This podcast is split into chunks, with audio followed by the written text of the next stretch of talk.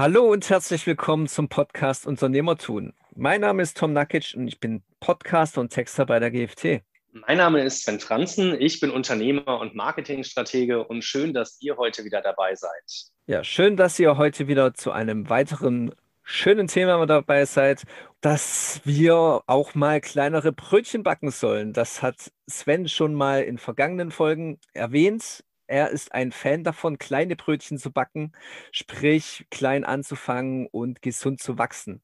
Also das größere, übergeordnete Thema heute ist gesundes Wachstum für Unternehmen. Wir haben schon öfters mal in dem Podcast über Erfolg gesprochen, was denn Erfolg ist, aber nie, was denn überhaupt es bedeutet, gesund zu wachsen. Und deswegen, Sven, ich stelle erstmal die Frage an dich. Muss es denn immer höher, schneller und weiter sein? Was sind denn die Nachteile, die damit einhergehen? Ja, also erstmal danke, dass du das so übernommen hast von meinem Blog mit dem höher, schneller, weiter. Ist ja auch so eine umgangssprachliche Formulierung.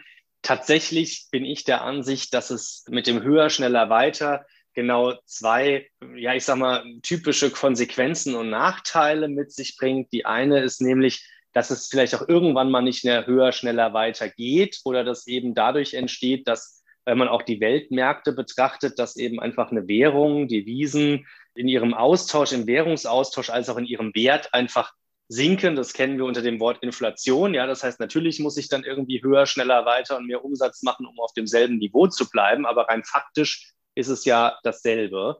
Und wir sehen ja auch, dass Preise sich durch Inflation eben erhöhen, wodurch ja dann quasi ein Umsatz höher wird, aber eigentlich die Wertschöpfung und der Nutzen für den Kunden, der dahinter steckt, eigentlich immer noch derselbe ist.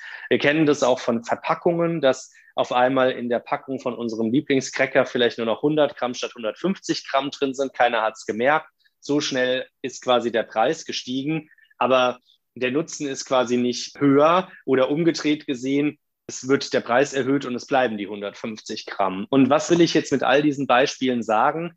Dieses höher, schneller, weiter ist, glaube ich, von uns so eine Erwartungshaltung, wenn man sich als Unternehmer Geschäftszahlen anguckt, wenn man mit seinen Gesellschaftern oder Investoren diskutiert, gerade im Startup-Bereich.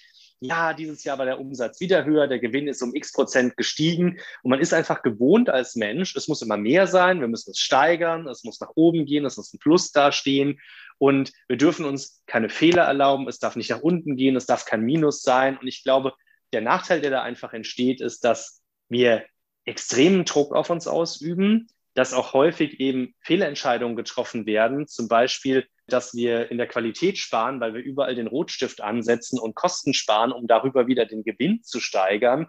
Das haben wir unter anderem auch bei einem großen Autohersteller aus Deutschland gesehen, der dann zwischen den Jahren, ich meine 2005 und 2015, einen extremen Qualitätsabsturz erlitten hat. Mhm. Und das sogar für jemanden oder für einen Hersteller, der sich eigentlich auf die Fahne schreibt, das, das Beste zu produzieren. Ja, und das sind so Themen, daran leite ich einfach ab, dass genau dieser Druck, der da entsteht und auch diese Fehlentscheidungen und daraus entstehende Konsequenzen, die schlechte Qualität, weniger Kundennutzen, traurige, verärgerte Kunden, dass sich das gar nicht lohnt. Und deswegen ist dieses immer höher, schneller, weiter auch eine Illusion aus meinem Beispiel mit der Inflation, dass wir eben eigentlich gar nicht immer schneller, höher, weitergehen, sondern eigentlich im Rahmen unserer Ökosysteme versuchen, sage ich mal, den Status quo zu erhalten. Und natürlich versuchen wir besser oder effizienter zu werden. Digitalisierung, Automatisierung, klar, aber wir machen uns eigentlich mit diesem höher, schneller, weiter mehr kaputt, als dass es gesund für uns ist. Und genau deswegen sehe ich da mehr Nachteile und sehe es eben nicht so, dass es immer schneller, höher, weiter sein soll. Du sprichst jetzt ja auch sogar den gesundheitlichen Aspekt an. Was ist denn aus deiner Sicht gesundes Wachstum? Also da spielen ja mehrere Faktoren mit rein. Ich glaube, gesundes Wachstum bedeutet, dass man organisch wächst. Heißt beispielsweise, ich gründe mein Unternehmen alleine oder mit einem Partner. Da sind wir alleine oder zu zweit. Wir sind also jetzt zu zweit und wir können eine gewisse Arbeit ermöglichen oder auch umsetzen, ob das jetzt eine Dienstleistung ist oder auch eine Produktion. Und irgendwann kommt der Moment, wo wir mit unserer Arbeit voll sind. Das heißt, wir müssen jemanden anstellen. Und in dem Moment kann ich natürlich den nächsten Schritt gehen. Ich darf da natürlich auch einen Kredit für aufnehmen. Das soll ich auch. Fremdkapital kann ich hebeln. Super Rendite. Natürlich mache ich das. Aber an der Stelle hier äh, gehe ich ja organisch, weil die Nachfrage ist. Aber jetzt mit zum Beispiel 30 Mitarbeiter einzustellen, obwohl noch gar keine Nachfrage am Markt ist, ich mir aber dann vorstelle, dass ich dadurch so stark wachse und skaliere, dass dann dass irgendwann der Markt schon da ist und auch die Nachfrage da ist und gekauft wird, das ist, glaube ich, genau das, wo man halt eben nicht hinkommen soll. Aber sowas passiert in der Realität. Das heißt, gesundes Wachstum ist, wenn wir es organisch vornehmen, das heißt, immer wenn wir merken, wir sind am, ich sag mal, am Limit, dass wir nicht weiter wachsen können, dass wir dann gesund und in einem normalen, positiven Rahmen wachsen. Das zweite Thema ist, wir haben das Thema Gesundheit eben in der ersten Frage auch angesprochen. Auch die Gesundheit spielt eine Rolle. Ich als Gesellschafter, Geschäftsführer und Unternehmer muss für mich definieren, was ist eigentlich mein perfekter Alltag, mein perfektes Leben und was will und kann ich gesundheitlich wirklich leisten. Und mehr Mitarbeiter bedeutet mehr Verantwortung, mehr Führungsverantwortung, mehr Umsatz und auch damit mehr finanzielles Rad, was ich drehe, bedeutet auch mehr finanzielles Risiko und mehr Verantwortung, die ich trage. Und das kann mir auch aufs Gemüt schlagen. Das heißt, ich muss für mich entscheiden, was ist denn auch für mich als Unternehmer das gesunde Wachstum, mit dem ich inhaltlich noch umgehen kann. Und das ist hier momentan auch, glaube ich, ein wichtiger Aspekt, den viele außer Acht lassen. Und dann kommt wieder dieses höher, schneller, weiter ins Spiel. Naja, es läuft gerade so geil und komm, wir gehen nochmal weiter. Und auch wenn es organisch ist, ich muss auch meine eigenen menschlichen Grenzen kennen, wo es für mich noch gut und gesund ist. Und da sind wir ja auch ganz schnell bei den Vorteilen, warum ein gesundes Wachstum denn für Unternehmer auch auf persönlicher, menschlicher Ebene gesund ist. Was sind denn aus deiner Sicht die Vorteile? Du hast ja auch deine eigenen Erfahrungen unter anderem gemacht. Ja, also die persönlichen menschlichen Faktoren sind eben, dass ich mich nicht überhebe. Ja, ich muss natürlich schauen, wenn ich das definiert habe und gesund wachse, so wie es für mich gut ist, dann werde ich mich nicht überheben. Das heißt, ich schließe einen Burnout aus. Ich schließe aus, dass ich mich total schlecht fühle, dass ich vielleicht in eine Depression falle, weil ich völlig überlastet und überarbeitet bin, weil ich vielleicht völlig in so einer Thematik bin, dass es mir viel zu viel alles ist, auch mit Verantwortung und Führung. Und äh, das kann ich damit eben ausschließen. Das zweite Thema ist das Thema Geld, Fremdkapital. Wenn ich mich da verhebe und nehme zu viel Geld auf, was vielleicht am Ende sich nicht so hebelt und nicht die Rendite bringt, wie ich es mir erhofft habe, oder es sogar von der Ratio zu meiner Unternehmens- und Umsatzgröße hin zu dem, der Größe des, äh, und des Volumens des Fremdkapitales einfach nicht stimmig ist, dann kann ich mich an sowas derart verheben, dass es eben dahingehend nicht mehr gesund ist, dass mein Unternehmen insolvent geht. Auch das bedeutet für mich, dass ich darunter leide, dann habe ich ja keine Existenzgrundlage mehr. Auch das bedeutet für mich persönlich, menschlich eigentlich ein ein Mega-GAU in Anführungszeichen. Und das heißt, die Vorteile für mich persönlich menschlich sind, dass ich mich mit gesundem organischen Wachstum auch gesund und gut fühle, es mir nicht zu viel wird, ich Krankheiten oder auch den, ich sag mal, finanziellen Exitus in Form von Insolvenz vermeide und darüber auch persönlich menschlich an dem Wachstum des Unternehmens Spaß habe. Und das bedeutet eben, dass man manchmal in Betracht ziehen muss, am Anfang zu Beginn kleine Brötchen zu backen und die vielleicht auch ganz natürlich und einfach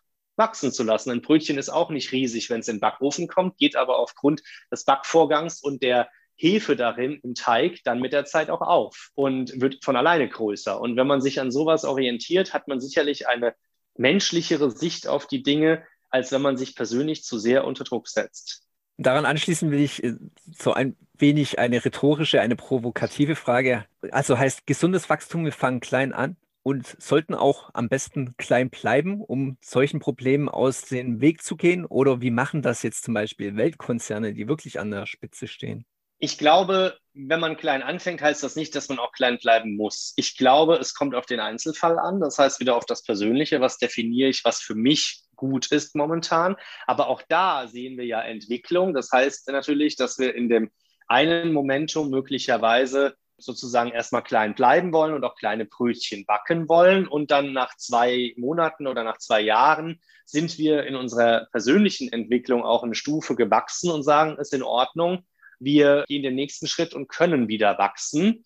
Und dann ist vielleicht auch eine andere Unternehmensgröße die richtige, mit der wir uns wohlfühlen. Dann ist es natürlich auch so, dass wenn das Unternehmen wächst und man vielleicht auch noch andere Partner mit reinnimmt, in der Geschäftsführung, in, als Gesellschafter, als vielleicht Investoren, dann verteilt sich diese Verantwortung ja auf mehrere Schultern. Das heißt, wenn ich in meinem persönlichen Rahmen das Mögliche schon ausgeschöpft hat, kann ich mir auch immer jederzeit einen Partner mit an Bord holen. Und der hat dann wieder zwei Schultern, auf denen das Ganze auch basiert. Und damit kann ich natürlich auch wieder größere Brötchen im Gesamten backen. Das heißt, nur weil ich klein anfange oder mich auf mein gesundes Wachstum konzentriere, muss ich nicht klein bleiben.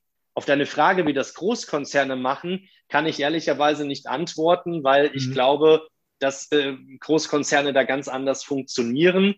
Ich glaube eher, dass wenn da mal jemand klein angefangen hat, jetzt mal Beispiel Firma Apple, die in der Garage begonnen haben soll und heute eben so ein multinationaler Milliardenkonzern ist, dass es einfach durch einerseits natürlich eine hohe Produktskalierung, auf der anderen Seite eine hohe Produktqualität und dann drittens, glaube ich, einfach durch äh, eine Marktnachfrage kam, ich glaube, dass Apple immer noch ein kleiner Player war, bis sie das iPhone rausgebracht haben oder das iPod. Der iPod war die erste große Sprungstufe und dann kam das iPhone. Und ich glaube, davor war der Laden halt auch eher klein. Und da gehört ein Stück Glück, ein Stück Marktverständnis, Innovation, Idee dazu. Und das kann auch jedem Kleinen passieren. Und wenn man dann auf einen Schlag äh, so eine Stufe nimmt und wächst, dann wächst man nicht nur auch persönlich, sodass das dann trotzdem vielleicht auch gesund sein kann, sondern man kann, wie gesagt, auch Partner mit an Bord holen, die das mit einem gemeinsam auch forcieren.